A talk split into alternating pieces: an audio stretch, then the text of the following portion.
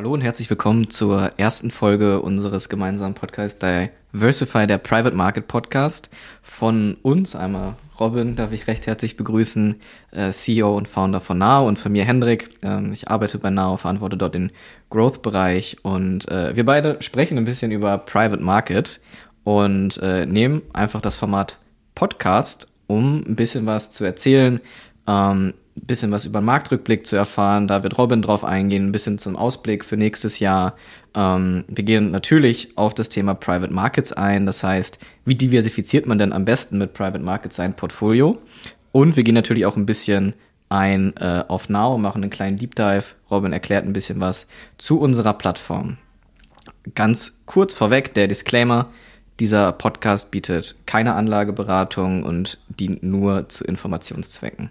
Robin, starten wir doch gern mal rein mit dir. Schön, dass du da bist. Danke, Wer, dass ich da sein darf heute. Sehr, sehr gut. Wer bist du und erzähl doch mal ein bisschen über deinen Werdegang und äh, wie du Now gegründet hast. Vielen Dank, Hendrik, mache ich natürlich sehr, sehr gerne. Ähm, Robin, ich bin CEO und Founder von Now. Ich habe eine recht traditionelle Historie. Ich habe angefangen mit einem dualen Studium äh, bei der Uni Credit Bank in Stuttgart, mich da spezialisiert im Corporate Banking Bereich, das heißt der Betreuung von mittelständischen Unternehmen und habe studiert an der DHBW in Karlsruhe. Es war ein, ein klassisches Banking Finance Studium, Schwerpunkt Kapitalmarktwesen. Habe dann nach dem Abschluss des Studiums 2015 angefangen in einem äh, Midcap Team, in einem Corporate Investment Banking Midcap Team.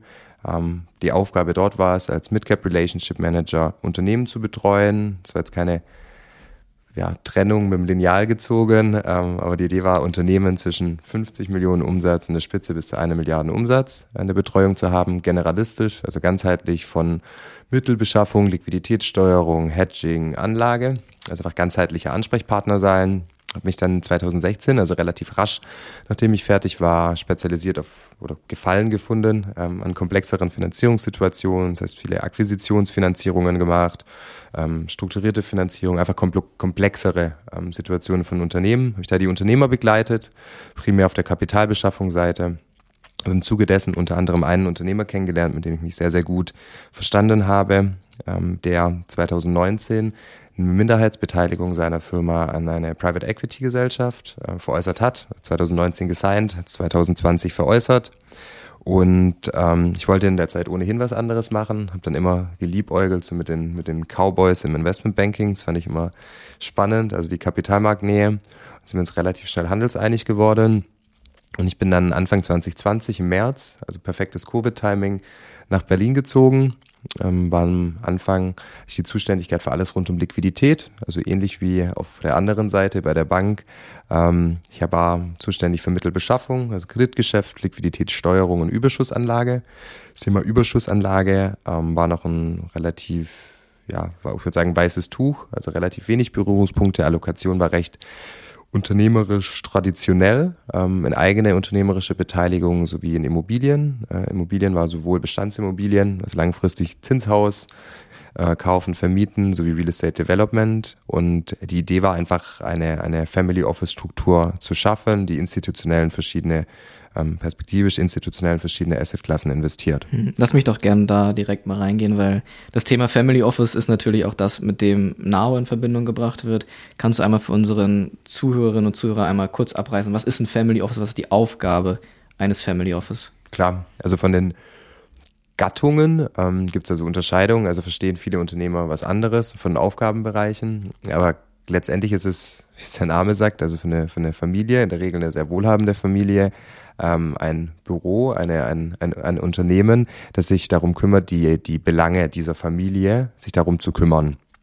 Ähm, Im Asset Management Aspekt geht es darum, das Vermögen zu verwalten. Das heißt, als Privatperson hat man, wobei die meisten haben es nicht mal mehr, aber hatte man ähm, irgendwie einen Ansprechpartner bei seiner Bank, wenn man da Beratung braucht, gibt man hin, kriegt Beratung ähm, und investiert dementsprechend. Und bei einem Family Office lohnt es sich aufgrund der Vermögenshöhe, ähm, sich selbst ein Team einzustellen und vielleicht auch viele Sachen selber zu machen. Das heißt gerade Real Estate Investments und Real Estate Entwicklung und halt auch selber Firmenbeteiligung zu tätigen und gar nicht über Fonds oder externe Manager zu gehen. Mhm. Das heißt letztendlich die Idee, das Leben der Unternehmerfamilie zu vereinfachen und das Kapital besser anzulegen. Hm, ja, cool. Also ich meine, wir beide können jetzt nicht einfach gehen und sagen, wir gründen jetzt ein Family Office. Man braucht natürlich auch ein Kapital dafür. Was ist da so deine, deine Einschätzung? Ab wann lohnt es sich, ein Family Office äh, zu gründen? Ja, kommt immer bisschen auf den, auf, den, auf den Ansatz des Unternehmers drauf an. Aber ich würde, also es macht auf jeden Fall Sinn, sobald man einen dreistelligen Millionenbetrag hat, mhm. macht es auf jeden Fall Sinn. Es gibt paar, die fangen auch schon an, so bei rund 50 Millionen Vermögen mal drüber nachzudenken, ob es sinnvoll ist oder nicht. Ähm, bei kleineren Vermögen, so ab 20 Millionen, macht es auch Sinn, sich bei einem sogenannten Multifamily Office anzuschließen. Das ist ein, ähm, ja, ein Family Office in der Regel von einer Familie und die kamen dann auf die Idee, es funktioniert alles gut. Das könnten wir doch auch für mehrere vermögende Familien machen, die Services. Und äh, die borden in der Regel Orden ab 20 Millionen Vermögen. Mhm. Teils auch kleiner, aber das ist so die dicker Daumen, mhm. so ab 20 Millionen.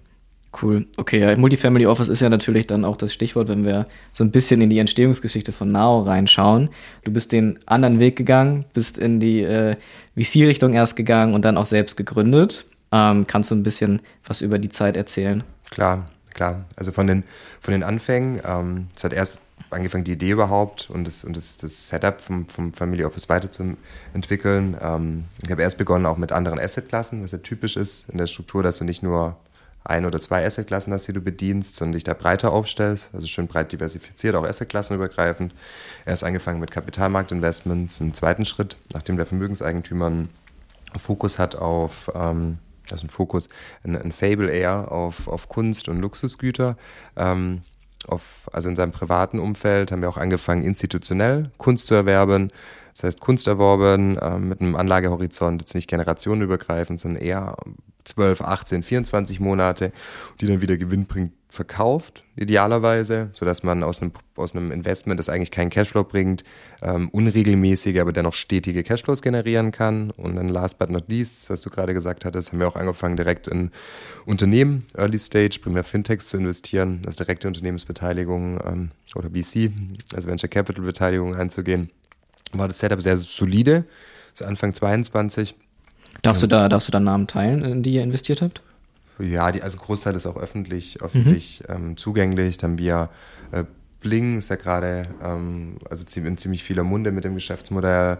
Ähm, dann Timeless haben wir investiert, Tomorrow Bank haben wir investiert oder Unit Plus. Also auch einige cool. Companies, die man kennt oder selber nutzt, also ich zumindest selber nutze. ähm, genau, da investiert. Da habe ich auch das erste Mal gemerkt für mich, dass es für mich auch sehr spannend ist. Also gerade, dass ich den, den Bereich Gründung, Startup, Fintech, ähm, das auch für mich passen könnte. Und ähm, dann so ah ja, Anfang Mitte 22, ähm, nachdem das Setup sehr professionell war, solide gelaufen ist, gutes Team gewesen ist.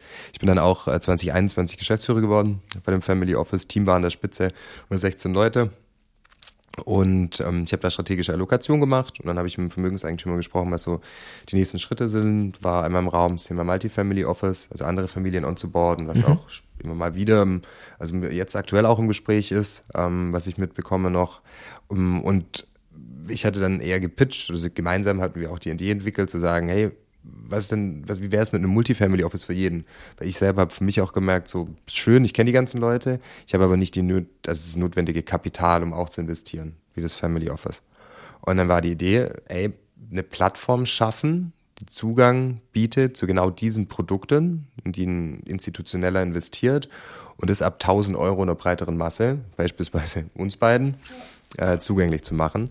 Ähm, die Meinung teilte, auch der Vermögenseigentümer, glücklicherweise. Also wir hatten, haben und hatten auch ein sehr, sehr gutes Verhältnis. Ähm, und daher wurde dann auch von ihm das initiale Kapital zur Verfügung gestellt, ähm, um die Idee um Now ja, zu verwirklichen. Ähm, haben dann angefangen in ja, Mitte 2022, ähm, am Anfang sehr, sehr kleines Team. Da hat sich dann der, der Philipp zu mir gesellt ähm, als, als CTO und Co-Founder, der selber eine Software Agency gegründet hat, ähm, um das technische Produkt zu bauen das Team immer weiter gewachsen, kam ein Amel dazu Anfang diesen Jahres, ähm, der davor bei einem, bei einem ähm, Broker, bei einem CFD-Broker war, Head of Product, bei uns als CPO und Co-Founder, quasi als Dolmetscher zwischen dem Techie Philipp und mir als Banker ähm, und sich um das technische Produkt kümmert, kam Leute wie Hendrik dazu, um den Wachstumsbereich, weil es ja schön, wenn wir ein gutes Produkt bauen, aber wenn es niemand, wenn niemand davon erfährt, bringt es uns natürlich auch nichts.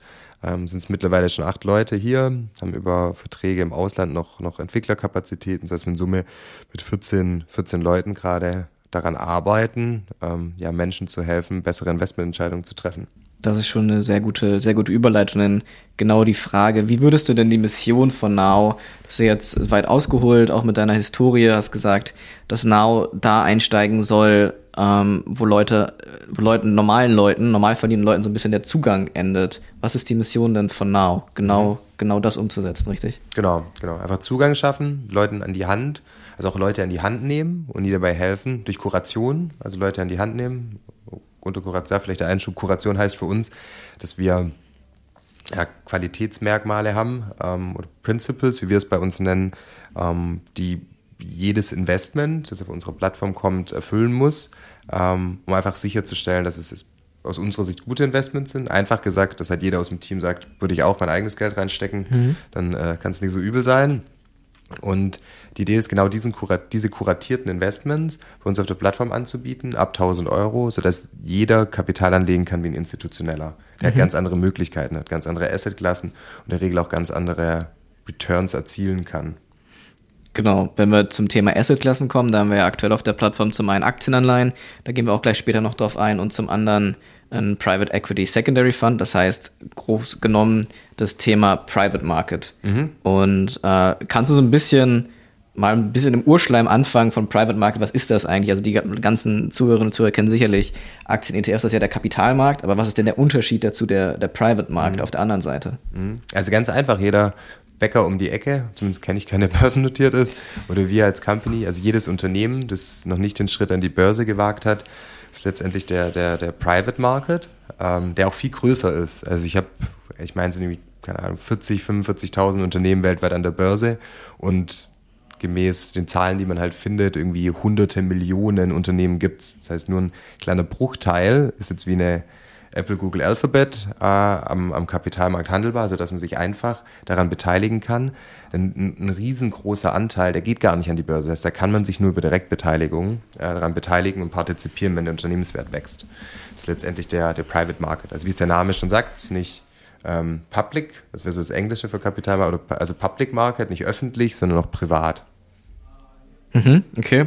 Und äh, wenn wir ein bisschen über, über Potenziale reden vom Private Market, also wann nutzt man da jetzt, du hast gesagt, auch im Family Office habt ihr Private Market Investments gemacht. Wann nutzt man denn äh, in so einem Fall Private Market Investments? Also es, ich finde es als zum einen, es ist von der, vom Renditeprofil sehr spannend. Also man guckt ja immer gerne, um irgendwie eine Tendenz zu erkennen, die Historie an vergleicht die ähm, mit anderen Assetklassen. Und wir haben jetzt speziell in unserem Fall auch Private Equity Secondaries, die ich sehr, sehr spannend finde, angeschaut ähm, und verglichen mit globalen Aktien, mhm. was so der Klassiker ist, was ja sehr viele machen, irgendwie einen klassischen global ähm, breit diversifizierten ETF. Ähm, da du, wenn du irgendwie vor 20 Jahren investiert hast, ähm, hast du mit globalen Aktien rund vervierfacht dein Geld, bei den Private Equity Secondaries verelfacht. Also doch recht nennenswert, der die Outperformance ist. Ähm, klar kann jetzt nicht irgendwie die Zukunft, das hat ein Disclaimer gesagt, kann es nicht in die Zukunft fortgetragen werden. Aber Leider es, nicht.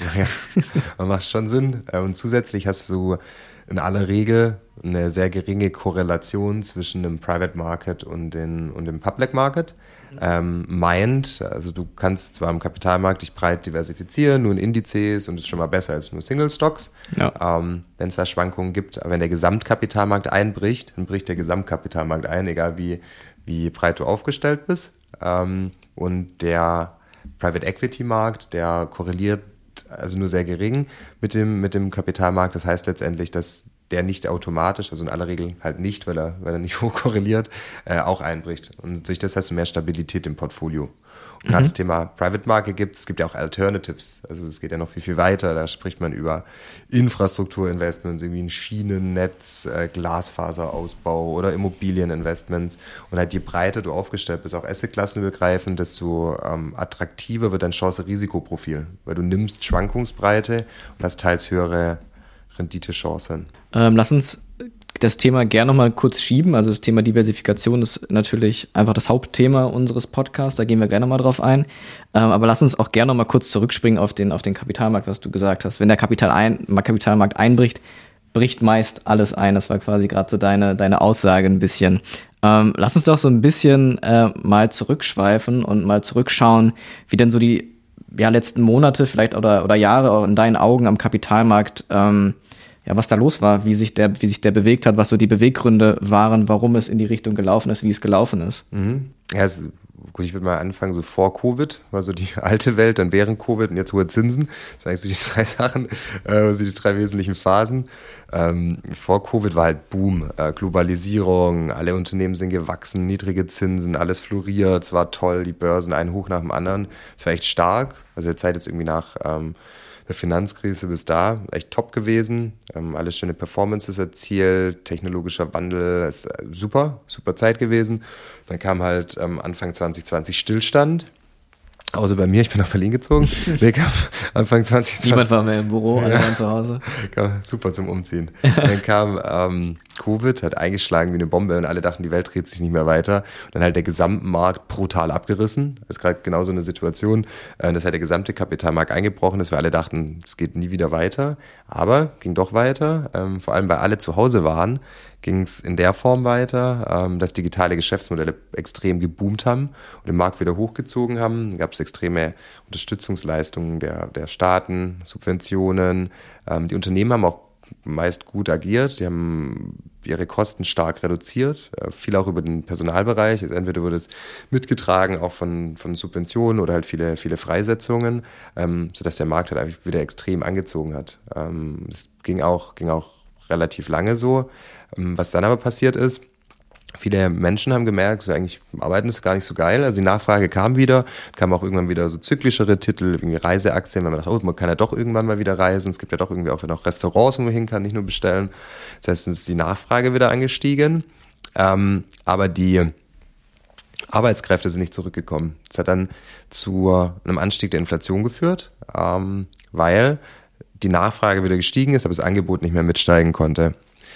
Was kam zusätzlich erschwerend hinzu? Äh, der Konflikt Ukraine-Russland, ähm, was ja auch die Märkte, auch Gesamtmarkt sehr unter Druck gesetzt hat, ähm, weil Russland hat bekannt für Öl und Gas, dann die Ukraine für Getreide ähm, und da einfach eine Verknappung. Aber bei Russland wegen den Sanktionen, Ölpreis gestiegen, durch einen hohen Ölpreis die ganzen, die ganzen Frachtkosten gestiegen, durch hohe Frachtkosten alle Produkte gestiegen, weil halt ja. die Welt globalisiert war. Ja. Lieferketten auch alle noch nicht so richtig gut intakt wieder äh, nach Covid, weil dann auf einmal nie geschaut hatten. Das heißt, Inflation steigt in die Decke, auch negativ im Kapitalmarkt, weil, was man die Notenbanken, was man gerade sieht, man kriegt auf der einen Seite wieder vier Prozent oder sowas, äh, wenn man Termingeld ähm, in Europa abschließt. Ähm, aber es ist immer schlecht für die Märkte. Äh, Kapitalmarkttheorie, künftige Cashflows werden abgezinst. Wenn der Zinssatz zum Abzinsen höher ist, fallen die Märkte. Dann ähm, auch interessant, also eigentlich sonderlich ähm, dieses Jahr Kapitalmarkttheorie, eigentlich hohe Zinsen. Tech-Aktien hätten Schwierigkeiten haben müssen. Mhm. Ähm, defensive Titel. Warum ist das so? Äh, Gerade wegen der Abzinsung. Also okay. wenn, du, wenn du mit hohen, hohen, also zum einen, weil die in der Regel, also wo viele defizitär sind, jetzt mal irgendwie die, die Big Techs außen vor gelassen, ist ja fast ein, fast ein, fast ein Quality-Wert mittlerweile. Ähm, aber du hast halt höhere Verschuldung äh, und du hast halt viel Wachstum eingepreist. Und wenn du viel Wachstum eingepreist hast und es höher abgezinst wird, mit höheren Zins ist einfach der, die Bewertung geringer.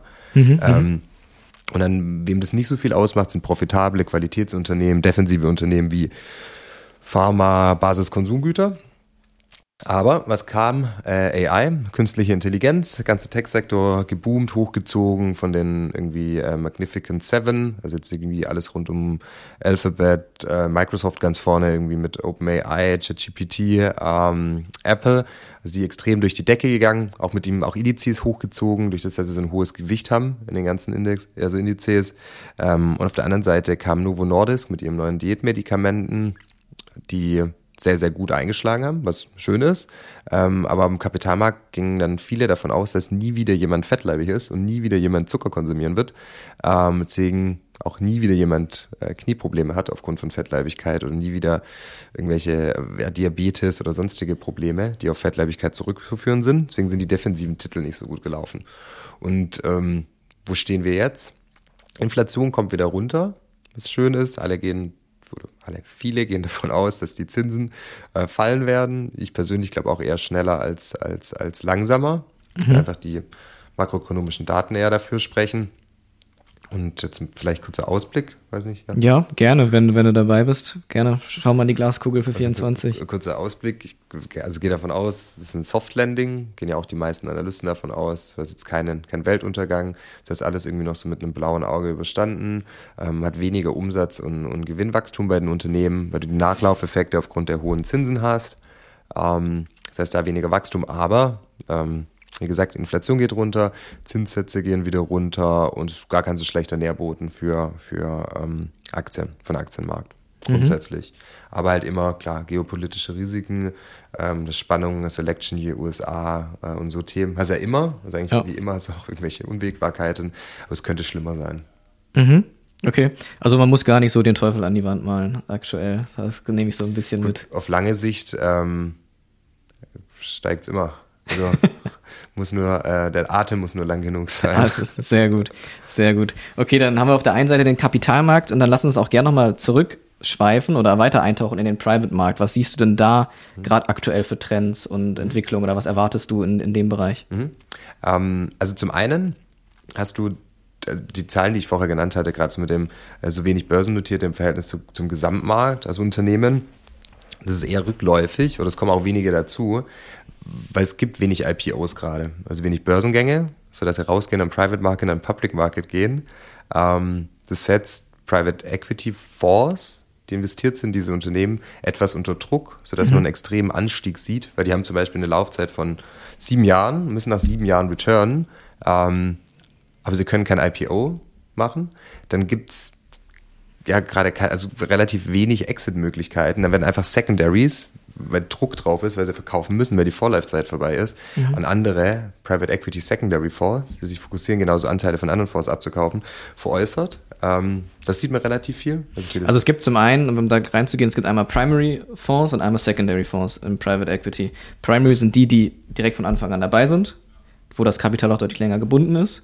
Und Secondaries, wo das Kapital ein bisschen kürzer gebunden ist und die aber zu späteren Zeitpunkten in diese genau. Private Market, genau. Private Equity Projekte genau. einsteigen. Genau. Also die Tranchen quasi abkaufen von anderen Managern. Ist das Grund, ist das, ist das was Schlechtes, dass das abgekauft wird? Also es, eigentlich ist es eine Win-Win-Situation, die notwendig ist, ähm, weil du strebst gerade mal einen bestmöglichen Exit an, also ein, irgendwie ein IPO-Exit als Beispiel ähm, oder halt jemand anderes, ein anderer Private Equity Fund, der da eine clevere Idee hinter hat und sagt, nee, ich kaufe jetzt die drei Firmen und da ich, kann ich nochmal so extrem viel Wert schaffen und entwickle das nochmal weiter.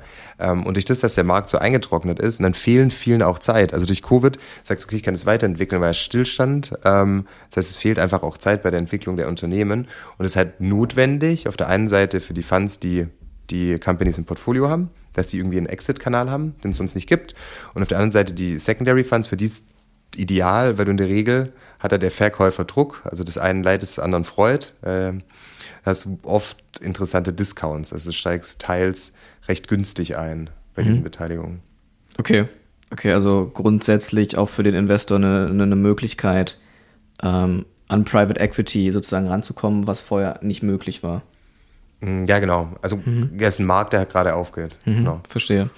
Ähm, lass uns auch gerne mal reingehen hinsichtlich, du hast es vorhin gerade schon ein bisschen angesprochen, in die Diversifikation mit Private Markets. Weil grundsätzlich, was ja jetzt die letzten vier, fünf Jahre gespielt wird, was ja auch gut ist, äh, diversifiziere dein Portfolio, machst auf dem Kapitalmarkt, äh, investiere in den ETF, du bist breit gestreut was wir ja bei Now oder was wir generell ja auch, auch sagen, dass man das ein bisschen weiterdenkt, dass man sagt, man äh, investiert assetklassenübergreifend. So, wenn man halt nur in ETF investiert, dann ist man halt in einer Assetklasse diversifiziert. Ja, genau. Aber wenn man äh, darüber hinausgeht, dann ist man assetklassenübergreifend auch zum Beispiel in den Private Market investiert. Warum ist die, dieser Diversifikationsansatz so wichtig? Was denkst du? Es nimmt, nimmt halt Schwankungen bei deinem Portfolio und du hast in der Regel bessere Risiken, also im Verhältnis ist immer alles rund, alles Chance, Risiko. Wie ist dein Return? Gleich kann jetzt KU-Schein auf eine Aktie kaufen, kann ich einen mega Return haben, aber ich habe auch einen sehr, sehr Was ist ein KU-Schein?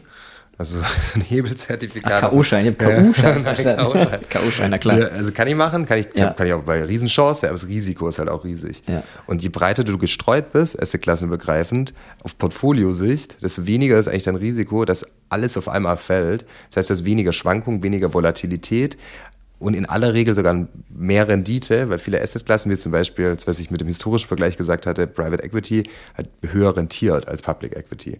Das heißt, es ist wichtig, um Portfolio-Volatilität zu nehmen mhm. und die Chance auf eine höhere Rendite zu geben und dadurch einen höheren, also Risk, also ein höheres, ein besseres Chance-Risikoprofil zu haben auf Gesamtportfolioebene. Mhm. Was würdest du sagen, so Pi mal Daumen, wie viel Prozent Klar, natürlich abhängig davon, was das eigene Risikoprofil ist, aber was würdest du selber persönlich sagen, wie viel Prozent am Portfolio sollte ein Private Market äh, ausmachen? Also von mir, ich habe so 20, 30 Prozent habe ich bestimmt allokiert mhm. in dem Bereich. Aber kommt, so wie du sagtest, kommt halt immer auf die persönlichen ähm, Vorlieben an. Mhm. Spannend. Dann lass uns doch gerne äh, nochmal einen Deep Dive zu Now wagen. Wir haben am Anfang schon einmal kurz darüber gesprochen, wie du Now gegründet hast, was für aktuelle Produkte es auf der Plattform äh, es gibt. Wir haben über Private Markets gesprochen und ein Produkt, was wir ja auf unserer Plattform haben, ist ein Private Equity Secondary Fund. Mhm. Magst du vielleicht auch noch mal kurz für die Zuhörerinnen und Zuhörer die Vorteile von einem Private Equity Secondary Fund vor allem gegenüber einem Primary Fund zusammenfassen? Mhm, klar. Also der wesentliche Unterschied ist, ähm, die, also jetzt bei unserem Produkt ist es zum einen semi-liquide. Das ist sehr, sehr wichtig. Ähm, du kannst, du kannst aktuell monatlich investieren, alle drei Monate deinvestieren. Bei klassischen PE-Investments sind closed-ended. Ähm, das heißt, das heißt man feste, kann nicht mehr raus. Wir haben eine feste Laufzeit. Okay. Also irgendwie fünf, sieben, zehn Jahre mhm. du investierst. Du, ähm, das Geld wird auch nicht auf einmal abgerufen, sondern für sogenannten Capital Calls, irgendwie ein Jahr, eineinhalb, zwei. Und dann wird das Geld allokiert, das Portfolio wird aufgebaut. Und dann dauert es halt ein bisschen, bis die Unternehmen entwickelt sind. Wenn sie mehr wert sind, werden sie verkauft und dann kriegst du dein Geld zurück. Meistens fängt es schon ein bisschen früher an, als jetzt irgendwie die sieben Jahre, dass du ein bisschen Geld zurückkriegst, aber im Kern ist es, ist es so. Bei uns, wie gesagt, semi-liquide. Ähm, dann Secondaries im Vergleich zu, zu Primaries. Du hast, was, was, was die meisten als wesentlichen Vorteil, äh, Vorteil sehen, du hast ein geringeres Blind-Pool-Risiko. Mhm. Das heißt, du gibst es nicht im Asset Manager Kapital, ähm, und der investiert es blind in ein Unternehmen, du weißt nicht, was rauskommt, sondern sind alles schon Unternehmen, die ja schon bewertet worden sind von anderen Managern, die sind in der later stage. Ähm, das heißt jetzt weniger ris riskant, also ist schon Entwicklungsarbeit geleistet und du kannst irgendwie ab, absehen, auf was für einem Weg die sind. Und was bei uns jetzt der, also der, der wesentliche Vorteil ist, dass du ab 1000 Euro investieren kannst. Ähm, mhm. Du kannst, also du kannst ein, kannst ein Investment tätigen ab 1000 Euro und dann partizipierst du an diesem Private Equity Secondary Fund, der professionell gemanagt wird. Und normale Private Equity Angebote beginnen in aller Regel erst bei ähm, Beträgen von 200.000 Euro. Mhm glaube, auch ein wesentlicher Unterschied ist ja auch der äh, einfach die Zeit, also nicht die Zeit vom Investitionsrahmen, sondern wie schnell investiert werden kann. Also du aus deiner aus deiner Family Office Zeit, wie lange hat dein Private Equity Deal gedauert? Also mehr als drei Klicks über Now.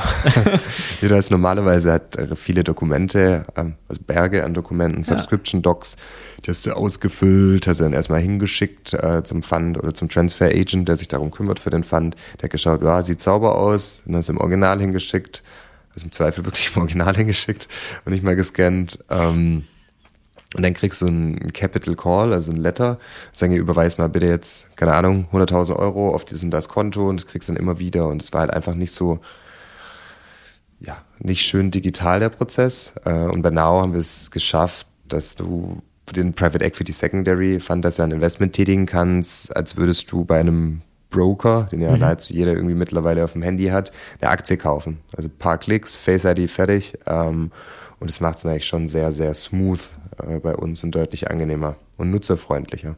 Mhm. Ja, lass da gern noch ein bisschen äh, tiefer reingehen.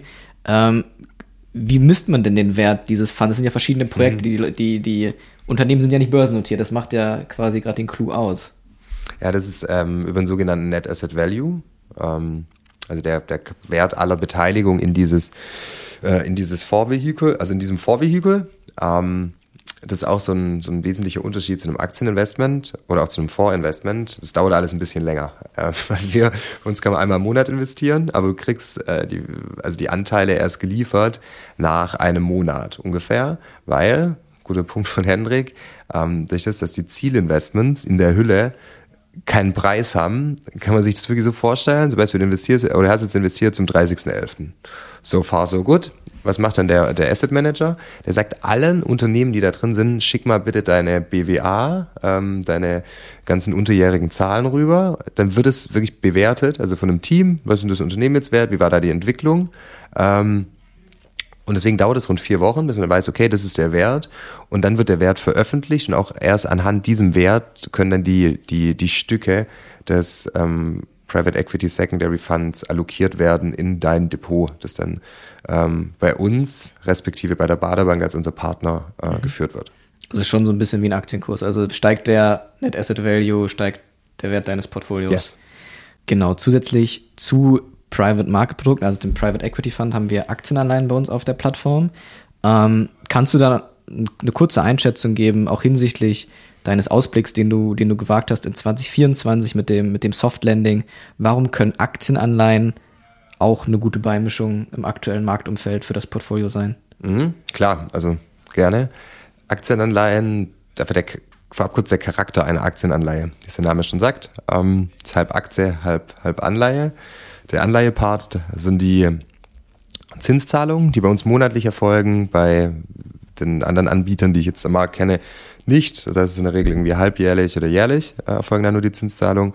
Und im Bereich der Aktie, die im Wesentlichen für die Rückzahlung ähm, relevant ist. Das heißt als Beispiel, ich könnte jetzt heute eine Aktie kaufen. Die Aktie X steht heute bei 100 Euro die könnte in einem Jahr 110 wert sein, 10% plus, die könnte 100 wert sein, schade, die könnte 90 wert sein, habe ich äh, leider 10 Euro verloren oder 10% verloren. Das sind so die Szenarien, that's it. Vielleicht noch Dividende lassen wir außen vor. Mhm. Ich, oder ich sage, ich schließe jetzt eine Aktienanleihe auf die Aktie X ab. Die Aktie X ist in dem Fall der Basiswert, also die Aktie, die relevant ist für die Rückzahlung dieser Aktienanleihe. Und der Clou ist, je schwankender diese zugrunde liegende Aktie ist, desto höher ist der Zinssatz, der dir von dem Emittenten, bei uns OneTubel oder UniCredit garantiert wird. Der Szenario neu, ich kaufe die Aktienanleihe auf X mit einem festen Coupon von 8%, den ich monatlich ausgezahlt bekomme. Und der Basiswert, der für die Rückzahlung relevant ist, den haben wir so strukturiert, dass er nicht bei 100, wie der aktuelle Kurs liegt, sondern bei 90. Das heißt, ich habe einen Puffer eingebaut. Wie das funktioniert, würde ich, glaube ich, mal einen Deep Dive machen. Irgendwie zu einer, ja, lass das gerne mal in einer, in, einer, in einer nächsten Folge machen, aber, aber grundsätzlich ist, glaube ich, die Funktionsweise klar. Es gibt äh, verschiedene Szenarien. Genau. Also da, was, was fest ist, du bekommst auf jeden Fall Zinsen. Genau. Du äh, bekommst Zinsen über normal Marktniveau. Du, äh, das eine Szenario ist, du bekommst dein investiertes Geld zurück, das wären bei uns 1000 Euro ja. Mindestinvestment. Und das zweite Szenario ist, du wirst mit Aktien eingedeckt. Genau. Und jetzt zu dem Beispiel. Ja. Die Aktie entwickelt sich, 110, ja. dann hast du nur 8% gemacht wegen dem Coupon. Das heißt, ja quasi der Downside Case, nur 8% gemacht. Schade, kriegst du investiertes Kapital zurück. Die Aktie steht bei 100, dann kriegst du 100 zurück, also investiertes Kapital, und hast trotzdem 8 gemacht. Das heißt, da hast du 8% Outperformance. Jetzt kommt der Clou ich hatte ja gesagt, irgendwie geopolitische Spannungen, gibt auch die ein oder andere Risiken am Markt. Es fällt um 10 Prozent. Die Aktie steht bei 90. Dein Ausübungspreis ist bei 90. Was kriegst du? Du kriegst trotzdem 100 zurück und 8 Prozent. Das heißt, das ist auch eine deutliche Outperformance. Jetzt wäre beispielsweise die Aktie gefallen auf 80, da kaufst du die Aktie zu den 90, da heißt das irgendwie 10 Euro Verlust gemacht, weil die von 90 auf 80 gefallen ist, aber hast ja 8 Euro gemacht. Das heißt, du hast im Vergleich Aktieninvestment 20 Euro kaputt gemacht, hast du nur 2 Euro kaputt gemacht. Das heißt, es ist eigentlich, wenn, wenn deine Marktmeinung ist, könnte bumpy werden, mhm. ja, wo du gibt auch Downside-Risiken oder einfach seitwärts laufen oder einfach mir reichen 8%, ich will ein bisschen Planbarkeit, ich will ein bisschen Puffer, dann könnte das Produkt passen. Mhm, verstanden. Jetzt haben wir gerade bei uns auf der Plattform gestern erst äh, frisch gelauncht, sozusagen eine, eine Multi-Aktienanleihe. Ganz kurz, Multi-Aktienanleihe hat mehrere Basiswerte, also nicht nur einen wie bei einer Single-Aktienanleihe. Äh, Adobe und Apple. Warum glaubst du, dass die beiden quasi gerade ganz, ganz gut funktionieren könnten als Multi-Aktienanleihe mhm. zusammen? Also wir schauen da immer, dass die Unternehmen untereinander eine relativ hohe Korrelation haben. Das heißt, sich relativ eh, ähnlich bewegen. Ähm, sind beides führende Tech-Unternehmen, mittlerweile auch keine Wachstumswerte mehr, wenngleich sie relativ stark wachsen, sondern Qualitätsunternehmen, ähm, die beide gerade im Bereich, gerade im Bereich ähm, AI, also führend sind, den Trend mitgehen werden und auch mitprägen. Und ähm, wir sind, sind zwar mittlerweile relativ hoch schon bewertet, daher auch Aktienanleihe äh, sinnvoll, wenn man sagt, möchte ich dabei sein, ist so ein, so ein Law-of-Stock von vielen, mit einem soliden Geschäftsmodell, mit einem extremen Burggraben, extremen Marktmacht. Äh, die passen aus unserer Sicht gut zusammen, aufgrund der hohen Korrelation ähm, und spielen ganz klar einen säkulären Trend, also mit AI. Mhm. Mhm. Das ist, glaube ich, ein, ein super, super Schlusswort, ähm, um da sagst. Ganze mal, das Ganze mal einen, einen Wrap-up zu machen ähm, mit, den, mit den Themenblöcken. Aber wir haben auf jeden Fall etwas, was wir mitnehmen können für, für nächste Woche, für die nächste Folge, dass wir mal noch tiefer reingehen in das Thema, in das Thema Aktienanleihen. Wann genau? Ich glaube, das ist auch eine, eine Frage, die sich die Zuhörerinnen und Zuhörer stellen. Aktienanleihen wirklich Sinn machen in, in, in der, im Portfolio Balance. Ähm, Im Portfolio Kontext ist ja sozusagen das Stichwort da immer in dem Fall. Ähm, nee, sehr gut. Dann, Robin, bedanke ich mich für die erste Folge unseres Podcasts. Vielen Dank. Super. Ja, sehr gut. Also, ich übernehme. Der Podcast erscheint freitags auf allen üblichen Podcast-Kanälen, wie beispielsweise Spotify, Apple Music etc. Sehr gut. Vielen Dank dafür, Robin. Und dann hören wir uns einfach in der nächsten Woche wieder. So machen wir es. Super, danke.